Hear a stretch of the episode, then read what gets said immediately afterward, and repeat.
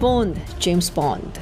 007 시리즈에서 영화 No Time to Die가 나왔습니다. 아직 보진 못했는데 곧 보러 갈 생각이고요. 그래서 오늘은 이 007 스파이 관련된 이야기를 해보겠습니다. 안녕하세요. 김지윤입니다. 007 시리즈 새 영화가 드디어 개봉을 했습니다. 정말 오랫동안 기다렸었는데요. 자, 오늘 이 얘기를 해보려고 하는데 MI5, MI6 여러분 들어보셨죠? 자, 그럼 MI5는 뭐고 MI6는 뭐냐 궁금해 하실 것 같은데요. 일단 둘 다 영국의 정보기관입니다. 근데 MI5는 국내 방첩 활동을 하고요. 또 MI6는 해외 정보 요원들을 파견을 해서 정보 활동을 하는 것이죠. 007, 그 제임스 본드는 MI6에 속해 있는 것으로 나옵니다. 두 기관 모두 생긴 지 굉장히 오래됐어요. 1909년 10월에 거의 동시에 생겼습니다. 그러니까 100년도 더 된 거라고 할 수가 있겠죠. 그 당시만 하더라도 이 상설 기구로서의 정보국, 뭐 첩보국 이런 것이 없었다고 합니다. 그런데 보호 전쟁을 치르면서 이 첩보 활동을 하고 하다 보니까 이게 계속적으로 좀 필요할 수 있겠다라는 생각을 하게 돼서 1909년에 신설을 하게 된 건데요. 그 이유가 뭐냐? 바로 대영 제국에 도전하는 독일의 부상 때문이었죠. 20세기 초 독일이 무서운 속도로 부상을 하고 있었습니다. 특히 영국 하면은 해군력이 생각이 나잖아요. 뭐 드레드노트를 정말 어마어마한 그런 전함을 만들어내기도 했었는데 당시에 대영 제국에 독일이 도전하면서 무서운 속도로 부상을 하고 있었죠. 그러다 보니까 긴장 상태가 고조되고 또 영국에서는 독일 스파이가 영국 내에서 활동을 하고 있다라는 루머가 빠르게 퍼져나갔습니다. 여기에 일조를 한 사람이 있는데요. 바로 윌리엄 르큐라는 이 스파이 소설의 작가입니다. 소설 자체는 좀 조악하다고 해요. 그런데 이 내용 같은 것이 워낙에 흥미진진해서 정말 많은 영국 사람들이 읽었고 그리고 이 윌리엄 르큐라는 인물이 스파이 소설 작가일 뿐만 아니라 내가 아마추어 스파이 추적자다 라면서 여러 가지 활동을 해서 화제를 낳았다고 해요. 뭐 예를 들면은 이 사람이 쓴 소설 중에는 The Spy of Kaiser 뭐 이런 소설도 있었고요. 이게 여러 나라로 퍼져나가서 읽히기도 했었고 심지어 독일에서도 읽혔다라는 얘기가 있습니다. 소설에 나온 것만큼은 아닐 수도 있겠지만 어쨌든 영국 내에서 활동을 하던 독일 스파이가 있었던 것은 맞는 것 같습니다. 그런데 이런 소문에 강경하게 대응을 해야 된다라고 주장을 한 사람들이 있었죠. 뭐 보수적인 사람들이라든지 아니면 전쟁부에서 독일 섹션을 맡고 있는 사람들이 적극적으로 그리고 굉장히 공격적으로 우리가 이 독일 스파이들을 색출해내고 우리도 보내야 된다라는 주장을 하게 됐어요. 점점 안보의 위협이 높아져가고 또 영국 국민들이 위협을 느끼고 불안해하니까 영국 정부 정부에서 결국에는 이 상설 첩보국 혹은 정보국을 세우기로 결정을 합니다. 그래서 국내에서 방첩 활동을 하는 정보국 그리고 해외에 요원을 보낸 정보국 이렇게 해서 Secret Service Bureau를 만들게 되죠. 굉장히 거창해 보이기는 하는데요. 사실 처음에 출발은 매우 미약했습니다. 요원이 두 명이었거든요. 맨스필드 커밍스 사령관 그리고 버논 케일 두 명이 이걸 맡아서 하게 됐는데요. 케일 같은 경우는 Security Service라고 하는 국내 방첩 활동을 맡았고요. 이게 바로 이제 MI5가 되는 것이죠. 그리고 커밍스 사령관 같은 경우는 해외 요원들을 파견해서 적국의 정보를 빼내오는 Secret Intelligence Service MI6를 맡게 됩니다. 그리고 1차 세계대전 동안에 굉장히 활발한 활동을 하다가 끝나고 난 다음에 잠정 휴업에 들어가나 했더니 2차 세계대전이 터지죠. 그래서 여기서 정말 본격적인 활동을 시작하게 되고 지금까지 이어오게 되는 겁니다. 참고로 이 007 영화를 보면은 MI6의 수장을 M이라고 부르잖아요. 근데 원래 MI6의 수장은 커밍스 사령관의 이름인 C를 따서 C라고 부른다고 합니다. 그리고 스카이폴 영화를 보면 이 MI6 건물이 폭파되는 장면이 나오죠. 사실 그 전까지는 이 MI6, MI5 이야기는 좀 듣긴 했지만 정말로 어떤 조직이고 어디에 있고 이런 걸 잘 몰랐다고 해요. 근데 1994년에 드디어 모습을 드러내게 됐고 그 현재는 홈페이지도 있는 상황입니다. 스카이폴에 나왔었던 폭파된 건물이랑 똑같이 생겼고요. 실제 MI6 건물이 여러 차례 폭파시키겠다 라는 테러 위협을 받기도 했었다고 합니다. 그럼 어떤 활동들을 했나? 2차 세계대전 중에 굉장히 흥미로운 활동을 한 적이 있습니다. 바로 가짜뉴스를 퍼뜨리는 일이었어요. 2차 세계대전 당시 영국이 사실은 유럽에서 혼자 고군분투를 하고 있었죠. 그래서 처칠 수상은 미국이 하루빨리 참전을 해주기를 바라고 있었는데 루즈벨트 대통령한테 아무리 로비를 해도 루즈벨트가 거절을 했었죠. 루즈벨트 대통령은 사실 참전하고 싶어 했다라는 얘기도 있습니다. 그런데 당시 미국 내의 여론은 반전이 훨씬 더 강했고요. 또 정치인이라든지 언론에서 절대로 참전해서는 안 된다라는 그런 목소리를 많이 내고 있어서 루즈벨트 대통령으로서도 거절을 할 수밖에 없는 상황이기도 했죠. 이때 영국에서 미국의 사무실을 하나 냅니다. 이름이 British Security Coordination BSC라고 불리는데요. 어디에 내느냐? 바로 미국 뉴욕 맨하탄 한복판에 있는 락펠러 센터의 35층과 36층에 내는 거예요. 그리고 1940년 이곳의 수장으로 윌리엄 스티븐슨이라는 인물이 옵니다. 사실 이 사람은 캐나다 위니펙 출신인데요. 1차 세계대전 당시에 전투기 조종사로 참전을 했었고,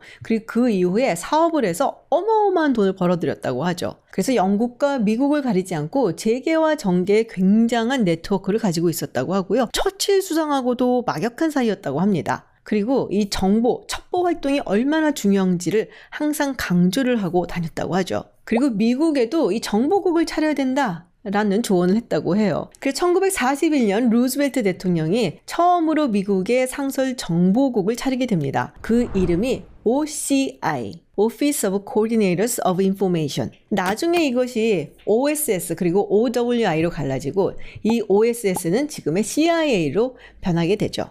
아까 제가 이 영국에서 했었던 이 첩보 활동 중에 하나가 가짜뉴스 퍼틀이라고 했었는데요. 이 역할을 맡았던 것이 바로 윌리엄 스티븐슨입니다. 1941년 10월 27일 루즈벨트 대통령이 한 라디오의 연설에서 이런 얘기를 해요. 지금 내 손에는 이 나치 독일의 지도가 있다. 이 지도는 남미의 지도인데 지금 현재 14개 국가로 되어 있는 이 남미 지역을 자신들이 점령을 해서 5개로 구분을 하고 그리고 이곳을 다스릴 생각을 하고 있다. 그리고 파나마 운하도 점령을 할 생각을 하고 있는데 만약 이 파나마 운하가 나치 독일의 손에 넘어가게 된다면 이것은 우리의 생명선이 끊어지는 만큼 굉장히 위험한 것이다. 라는 이야기를 합니다. 얼마 지나지 않아서 진주만 공습이 있었고, 그리고 루즈벨트 대통령이 2차 세계대전에 참전할 것을 공표를 하죠.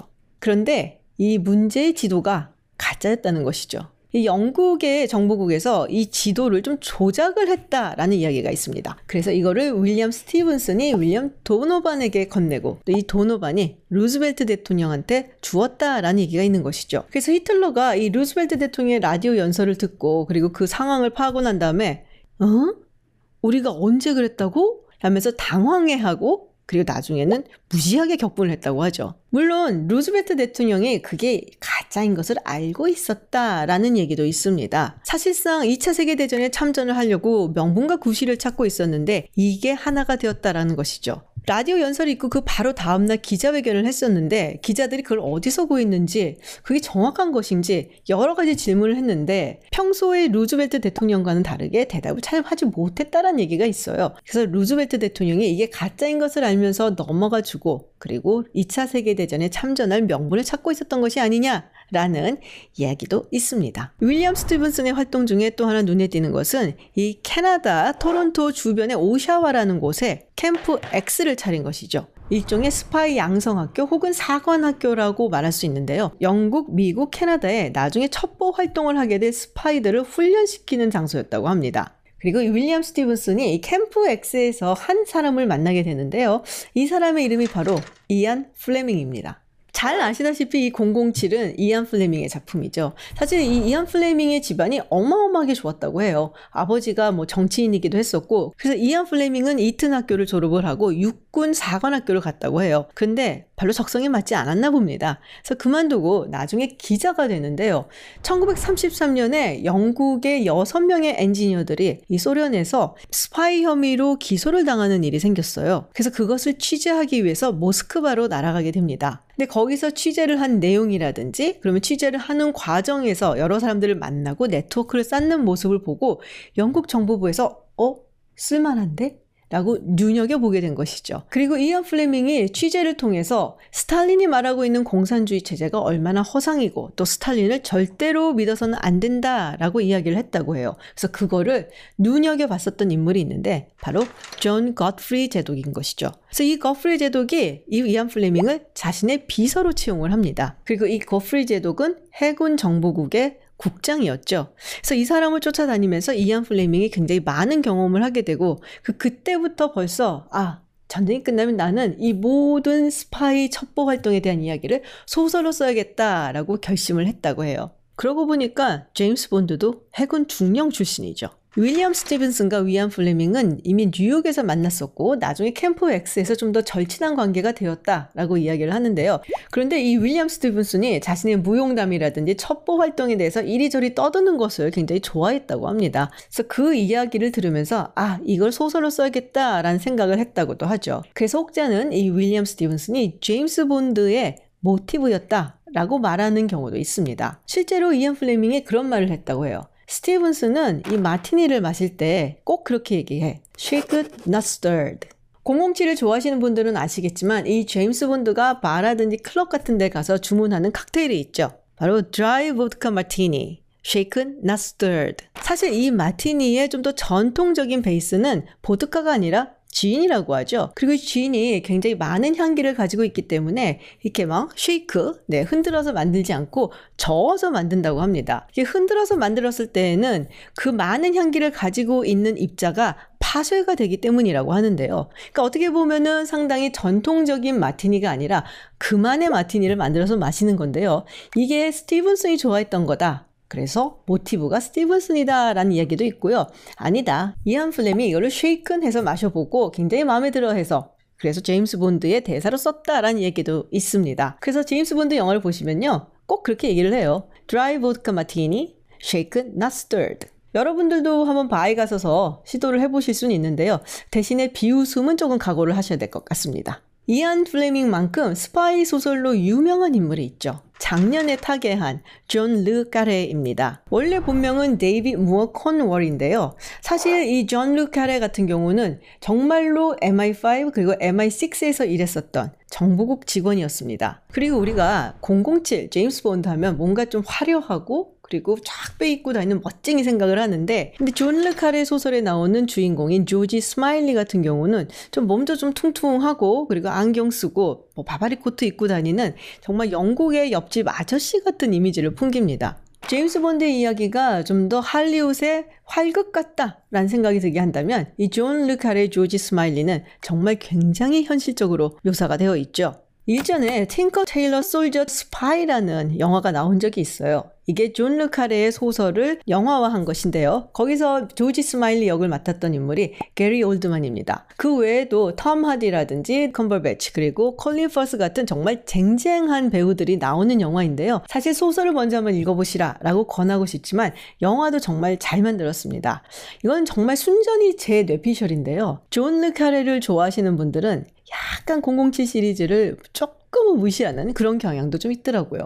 예전에 다니엘 크레이그가 제임스 본드에서 은퇴할 것이다 라는 이야기가 있었는데 이번에도 다니엘 크레이그가 제임스 본드 역할을 맡았었죠. 사실 카지노 로얄로 다니엘 크레이그가 제임스 본드 데뷔를 했을 때 여러 가지 이야기가 많았어요. 그 전까지의 제임스 본드라고 한다면 이렇게 옷도 멋있게 빼입고 그리고 현란하게 첨단 무기를 활용을 하면서 그러면서 아주 스무드하게 여심을 홀리고 다니는 바람둥이 뭐 이런 이미지가 가득했었는데 다니엘 크레이그가 맡았던 제임스 본드를 보면서는 아 제임스 본드 저렇게 주먹질 싸움을 잘했었나? 상남자인데? 막 이런 생각을 하게 됐었죠. 그래서 처음에 나왔을 때는 어 이거는 제임스 본드가 아니다 라는 얘기가 있었는데 제가 생각하기에는 이전의 제임스 본드가 남성들의 로망이었다면 카지노 로얄 이후에 다니엘 크레이그의 제임스 본드는 여성들의 로망이다.